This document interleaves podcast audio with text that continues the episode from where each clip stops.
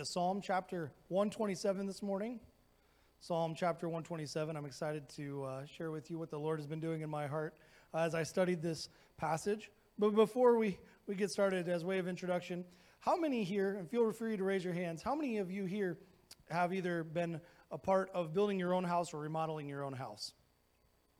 That I see that most everybody, even in the in the first service, about everybody's hand went up, and uh, uh, so we uh, shameless plug. We're we have a new building, as you've probably heard. We could really use some help uh, getting getting that uh, building ready for uh, this fall to move into it. Hopefully, Lord willing. Um, yeah, I I also my wife and I also have been a part of a, a remodel project. It wasn't by our own choosing though. Um, so it's probably my fault because I like dogs. Um, and uh, last year we, you know, we already had one dog, and then my wife and I had our son, and he was six months old, and I thought it would be a great idea to get him a, a buddy. So we, you know, it was it was more for me really. I just I just used him as a justification for this, um, and uh, so we got we got a, a puppy, and uh, you know, as puppies grow, they have things that we need to take care of, and we took him to the vet, and so he had a cone on, and uh, we found out that fireworks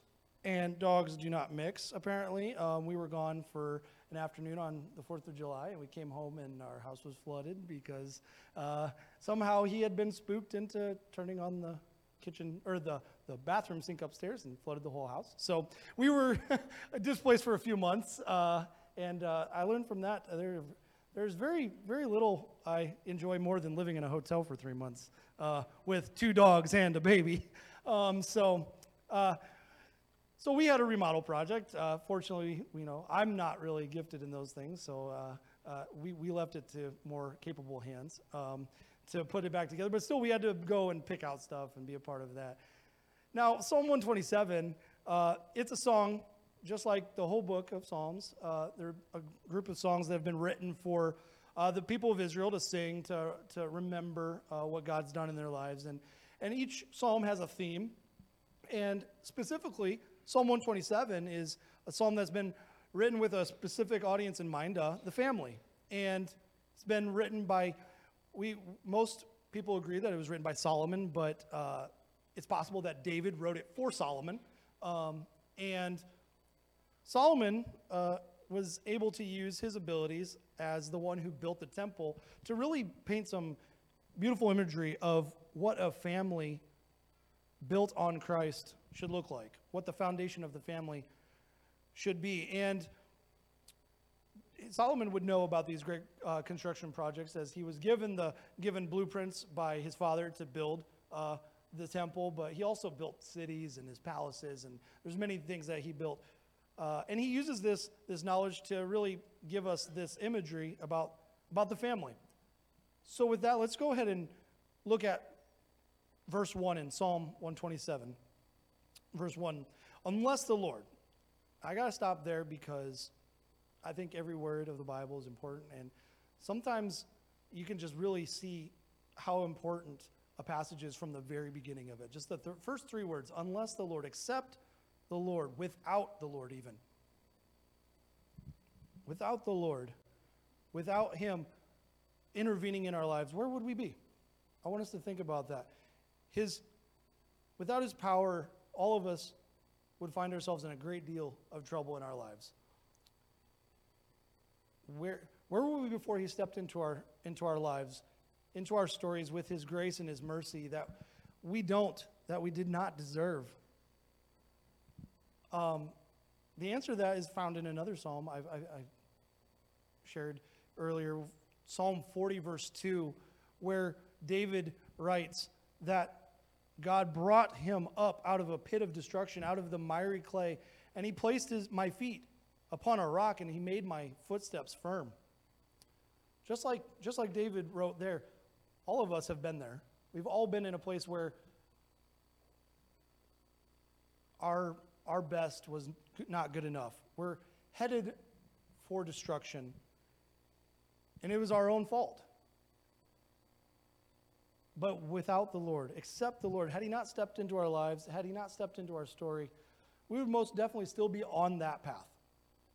The path that we made for ourselves that leads to eternal separation from God. But while we were yet sinners, Christ died for us. Now, continuing on in verse 1, we see that he says, They labor in vain who build it. Unless the Lord builds the house, they labor in vain who build it. Solomon makes this statement, and he's, he's rather definitive about it, and he's, he's very, very clear about this. And he should know. He's the wisest man to ever live, right? Um, the, when Solomon is given uh, the, the title of being king when his father passes off the scene, he's, he feels utterly, utterly uh, inadequate. And he feels like he's not able to do the job well. And, and God comes to him in a dream and he tells Solomon that he can ask for anything and he would give it to him. And Solomon, in this moment, you know, feeling inadequate, he, he replies that he just wants wisdom. He wants a heart full of understanding, a heart that he can use to justly rule his people. And God, he sees his humility and he doesn't just give him his request, but he also he gives him riches and honor in order to, to better lead his people. Now, with all this wisdom that Solomon has been gifted, God then instructs him to build the temple. And I find it very, very interesting that even, even the wisest man in the world had a set of blueprints written for him on how to do God's job, how to build God's house. Now, I don't know how many of you guys here have started building a, a something for your, your kids or, or even for a project around the house. You start it and you start going through, and next thing you know, you get carried away and you're, oh man, that screw does not go there. I don't know what to do. I got to tear it apart. I really should have followed the instructions. And God, God gives us a set of instructions for our life. He's given us His word that we can go to, that we can trust, that we can rely upon, and we can look in it and we can see what God has for us. Jeremiah 29:11 tells us that we that God has a plan for us and he he wants to give us a hopeful future. He wants us to be able to be who he's called us to be. And sometimes we see how God is leading and directing and we uh, we don't like it. We feel like maybe we could come up with something better. And some misguided sense of, you know, ourselves. We think that we've, we've got something to offer. But God has higher ways and plans than we could ever imagine. And our work will be pointless unless we rely on Christ for our foundation. He's the starting point. He's not a step along the way, He is step one. He is the foundation for our lives. We see this explained by Jesus himself in Matthew 7 as he's finishing his Sermon on the Mount. And he tells this parable of these two houses one that's built on a sandy shore line, and then another one that is built on a rock. And Jesus is using this metaphor of a, a rock for himself as the foundation. And through that parable, he says that there's these winds and these storms that blow upon these houses. And the one that's on the rock, it stands. But the one that's built on the sand, it's destroyed. Unless Unless we build on the foundation that is Jesus, the storms of life and the temptation of sin, it will overpower us. It will, it will stop our feeble attempts to live a life that's pleasing to God. And when our best is far from good enough, as we always find that it is, we we find no hope because we've misplaced our faith. We've put it in ourselves rather than in God.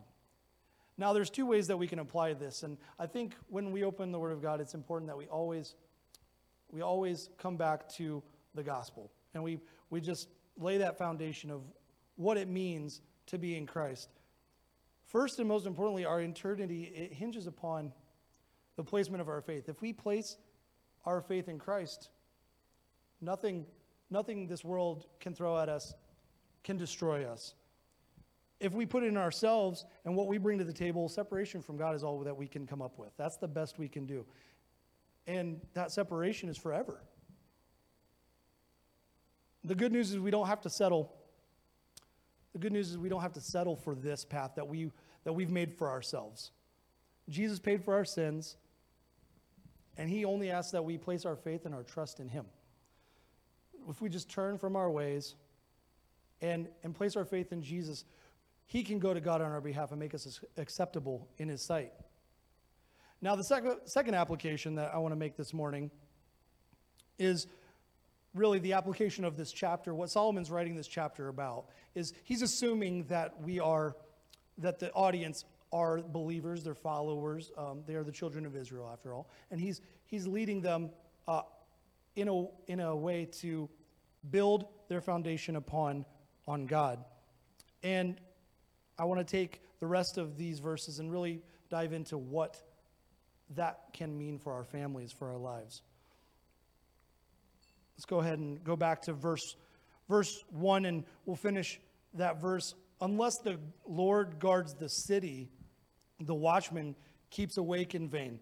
So, Solomon is using this imagery again as the king. He is the leader of the armies for uh, Israel, and he uses this imagery of a watchman on a, in a tower who is guarding his at his post. He's guarding the city and he's looking for enemies, he's looking for anything that could cause destruction in the city. And Solomon says that here, really, even, even if there is someone who's keeping their eyes out, there's nothing that can protect a city the way that God, who is all powerful, all knowing, always present, can protect that city. It's vanity and foolishness to, to think that we can do anything better than God can do it. He's already given us these tasks, but He gave them to us because He has, enab- he has enabled us to accomplish these things, not because we can accomplish them. Now, that's not to diminish the fact that we are instructed to work. Um, I believe we can assume from this passage that there, we're assuming that building is a, is a normal part of the process. So, unless the Lord builds the house, unless the watchman, uh, unless the uh, Lord guards the city, you know, it doesn't matter if our foundation isn't right. Um, no matter the work that we should be doing, no matter what we do, it's not going to be enough.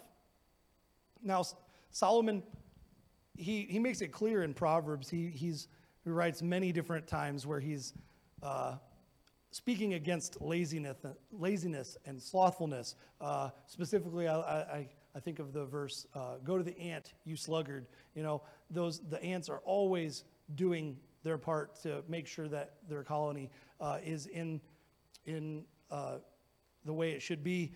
And if we truly trust that God has our best interests at heart, that then we will work hard to follow His ways. We're not going to shirk our responsibilities.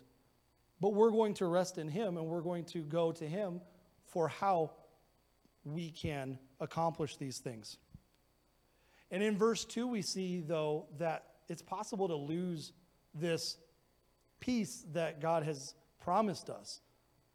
Verse 2 It is vain for you to rise up early and to retire late, to, to eat the bread of painful labors, for he gives to his beloved even in his sleep. So he's saying here that it doesn't matter how early you get up or how late you go to bed and how hard you work. If you're doing it and you're trying to provide for yourself, provide for your family, and you're doing it by your own strength, you're, you're going you're gonna wear yourself out. You're going to burn yourself out. If we're going through life tired and exhausted, working our hardest while forgetting to rest in Jesus, our minds and our bodies, they, they'll, they'll have a bad reaction to these things. We, we were not created to bear this stress and this anxiety on our own. And sometimes we think that that's, you know, that's what life is. We just push through. But that doesn't mean that we can't go to God with those problems, with those issues. And this isn't to ignore the fact that there are some in this world who are faced with anxiety and depression in even the most mundane of situations where the, God, God has given us the ability to seek help. And we should not ignore that. But the reality is this for those of us who are doing it to ourselves, we're seeking a better way ourselves. We're working hard to provide for our family. We're doing our best. And we never go to God with our, with our needs, our inadequacies. We think we can somehow make it happen. This is this isn't intended by God. It's an evidence of a lack of faith and dependency in our all sufficient Savior. First Peter says that we are to cast our anxiety on him because he cares for us. And then in Luke 12, he, he's again speaking, Jesus is speaking uh, in parables, and he, he talks about the birds of the air and he talks about the lilies of the field and talks about how they don't even think about their next meal and they don't even think about when the sun's going to rise to give them the, the nutrients that they're going to need. They just, they exist and God provides. And Jesus says, How much more does your Heavenly Father love you and provide for you? A good father, he's not going to give a stone when the son asks for bread. He's going to give his child what he needs, what he is in need of to, uh, to live. Sometimes we spend so much time working uh, for our identity or even in our identity in Christ, and we look past what God has done for us and wants to continue to do for us, and we just think that, well, I don't want to bother God with this. I don't, or, or maybe you think God doesn't see it, and that's just a lie. We, we, we tell ourselves these lies so often. I know myself. I, if, I don't, if I don't purposely wake up in the morning and think and give my day to God, things can get out of hand really quickly. And verses 3 through 5 continue on with this metaphor of the family and really point at what a life that is built upon Christ can produce.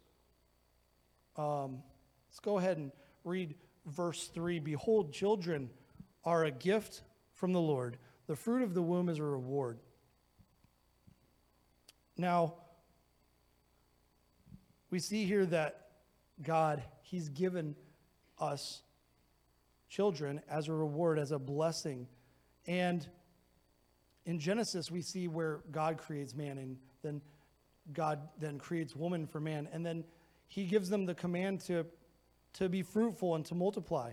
And here in verse 3, it couldn't be any more plain that in this world, in this society, we, we see a lot of people that just, they don't place any value in, in children, in the unborn, in those who can't care for themselves.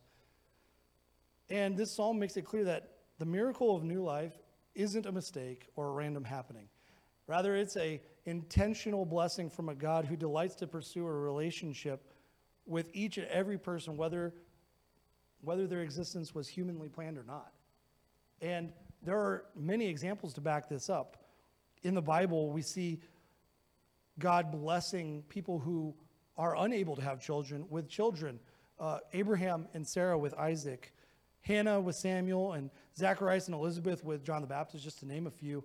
And all of these people acknowledge that these are gifts, these children are from God. And verses 4 through 5 kind of show us what God's purpose is with our families and how he's going to use them. Verse 4 like arrows in the hand of a warrior, so are the children of one's youth. How blessed is the man whose quiver is full of them. They will not be ashamed when they speak with their enemies in the gate. So Solomon here is he's making another comparison um, with uh, the the experience he has as a king. He's the leader of the armies, and he says that arrows or children are as arrows in the hands of a warrior. So, so a father's children can be effective like this. Now, if we look at an, an arrow, the, the purpose of an arrow is to stand at a distance, not get involved in something, and make a difference from a, from a long ways away. And so an archer can, can make himself seem as 10 men in the middle of a battle when he's really only one if he has effective arrows.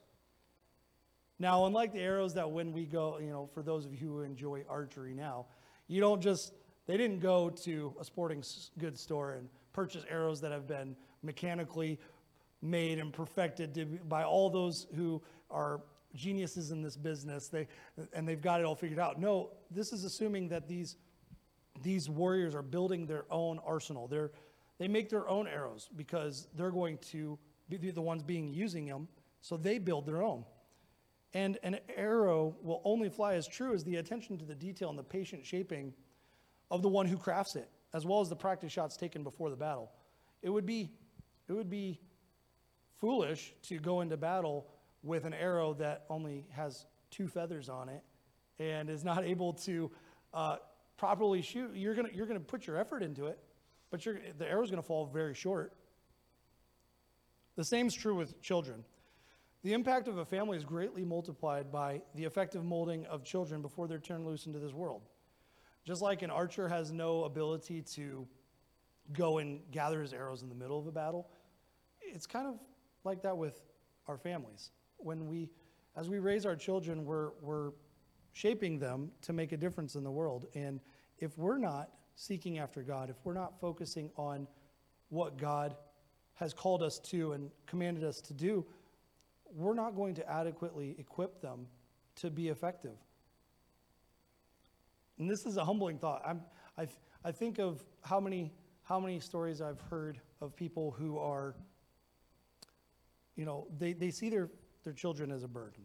Or we hear stories of people who are just, they're, they, they weren't ready to be parents. And so they're, they're not able to handle the stress and they, and they pass off this, this privilege, this gift that God has given them. And it reminds me of how much I need to focus on myself, what God has, what God is doing in me. Because if my foundation is on, is built in myself, then I'm not going to equip my son, uh, as i am a new a father, our, Griffin is our son. He's 18 months old, and it's amazing just how much of a gift he is, and how much work he is. It's not something that just um, it just happens overnight. And, uh, you know, he, I, I, get the easy part. You know, I go to work. I go to work eight hours a day, and my wife's home with him, just instilling so many things into him. And it's really amazing to just, you know, as he grows and as he's maturing, like the things that we do purposefully, sometimes even not on purpose, they pick up on. And these they're precious gifts that God has given us. And we are they're a responsibility. They're a responsibility.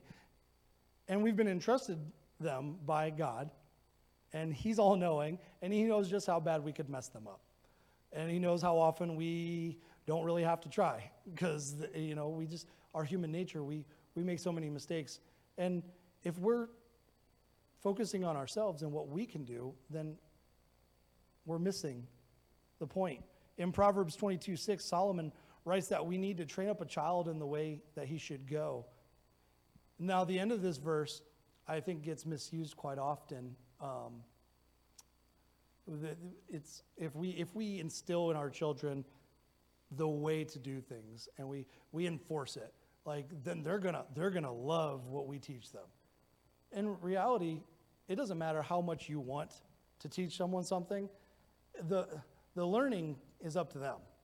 And the consistency, should we continue to be consistent? Yes. But we should leave the results up to God. The end of that verse says that when he is old, he will not depart from it. Now, that's not saying that they're going to just magically just become perfect little replicas of yourself and they're going to follow God because, man, my parents are so great, you know, I want this too. No, it's because of God's mercy and his grace that you know, they want to follow the Savior that we follow. It, in spite of our inadequacies, in, in spite of our failures. I'm also reminded that this actually is pointing to the fact that if we are seeking and following after Christ and we're putting Him first, that even when our children, or if our children, were to walk away and be tempted with things that maybe we weren't tempted with, or things that maybe we overcame with, and they walk away, and they're maybe maybe they put maybe they put God, you know, at, at arm's length, and they step away, and they just I'm not sure if that's for me. The reality is this: that if you are leading them with a heart that is you are truly after God, you're, you have placed your faith in God, your foundation is in Him, that at some point in time, God's going to use this. It's not up to us. God is the one who will draw them and draw their hearts. Just like a child is in need of physical care and affection and guidance, their soul is in need of the same grace and truth that we've encountered. And this is our greatest responsibility. We've been given this responsibility by God, and it's to point our children, the ones that we've been entrusted with, to the one who gave them to us in the first place. And this purpose is to advance God's kingdom.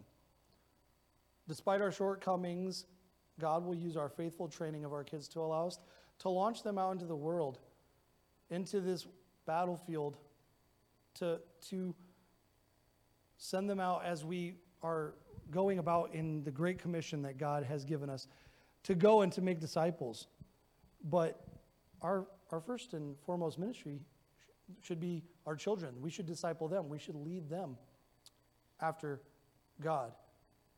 And we can't do this if we aren't following and building our foundation upon God. Going back to verse 1, if unless the Lord builds the house, they labor in vain who build it.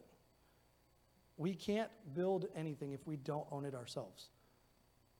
And in verse 2, we see that it's vain to rise up early in the morning and to go to bed late just to get through the day, just to, to make it happen. No, if we if we seek after Christ, we can we can find peace and rest. And then sometimes we can even find ourselves looking at our children, the gifts that we've been given by God, as a burden rather as a blessing when we leave them out of the equation. Instead of seeing our children as a gift and a reward, we see them as something that, you know, is kind of an inconvenience. And that's a and that's a sobering thought because how many times I've had a bad day, or maybe you've had a bad day, and you've you come home from work and you're just wanting to kind of get your space. You're wanting to, you know, reset. You know, I need some me time, and all of a sudden you walk. I, I walk up to the door, and I'm just like ready to just call it quits for the day. I just I just need my time, and the joy that my son brings to my face whenever I see his smile when I get home.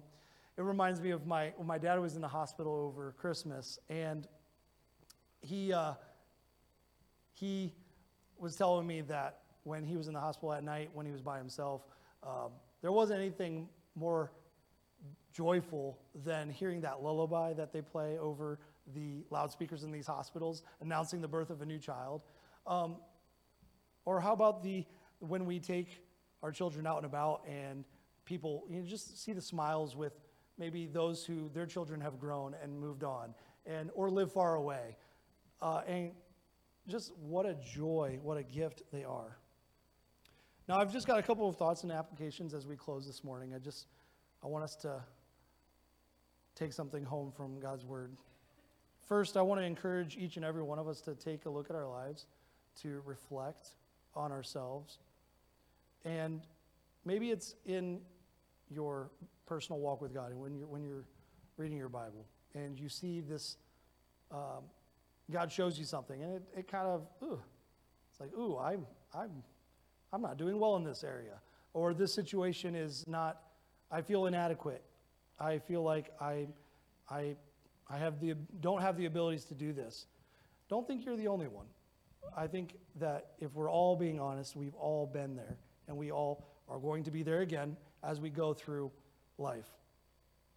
And I'm, I'm kind of, I feel uh, inadequate myself just even opening to this passage as honestly I had another psalm that I had already picked. I was like, oh, if I preach in Psalms, I'm, I'm going to preach on this one. And, and then I'm reading my devotions in Psalm 127. I'm like, oh man, I don't know if people, I don't know if I could speak into this because this, like, I, I'm growing. I'm, I'm, there's areas I'm struggling in and I need to, and, and God has used this study to really help encourage me and to grow me in my own life as a husband, as a father.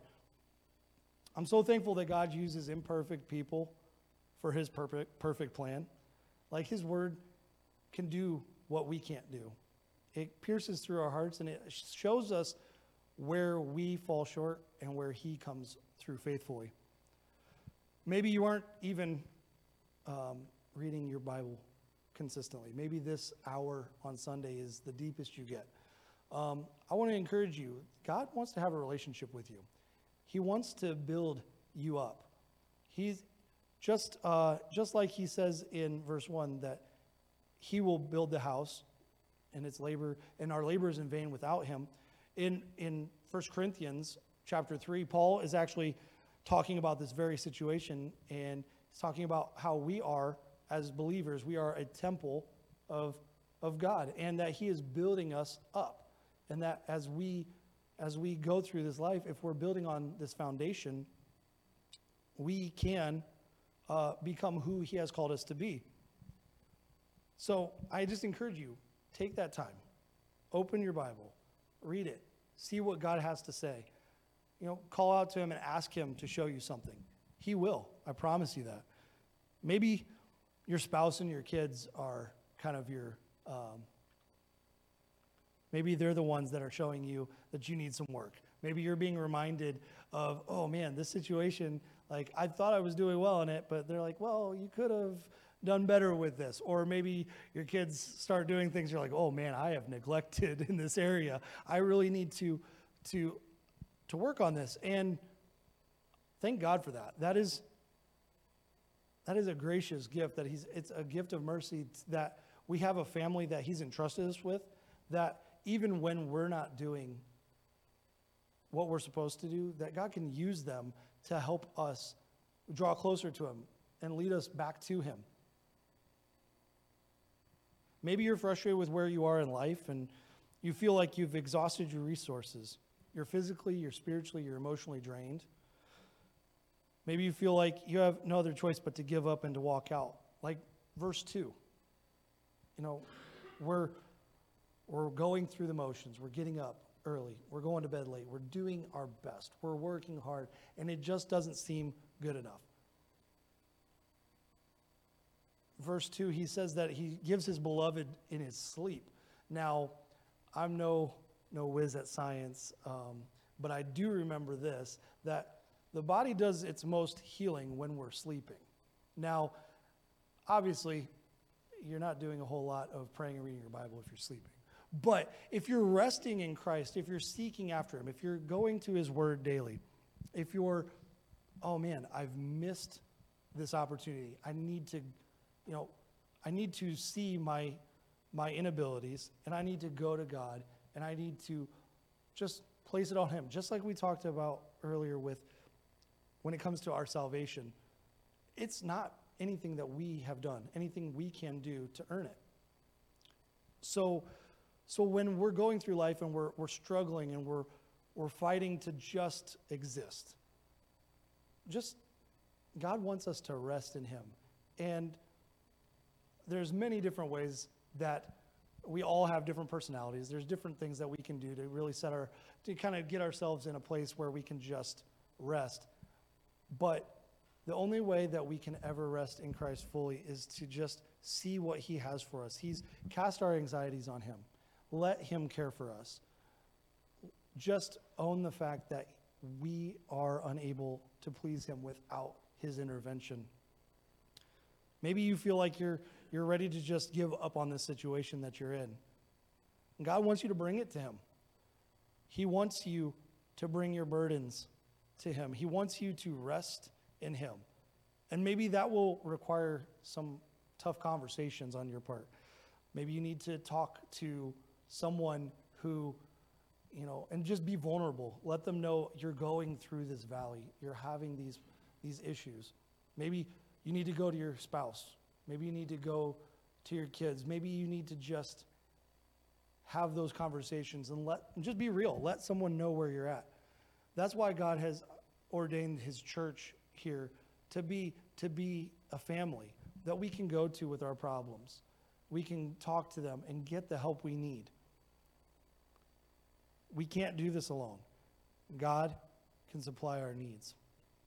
And maybe maybe you're you're a parent and you're reminded that your, your purpose is to make Christ known, and maybe we haven't been doing it as well as we should.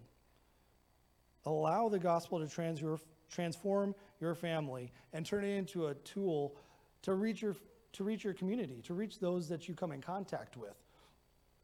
There's, there's no better tool, I believe, in, in the world than, than the family unit.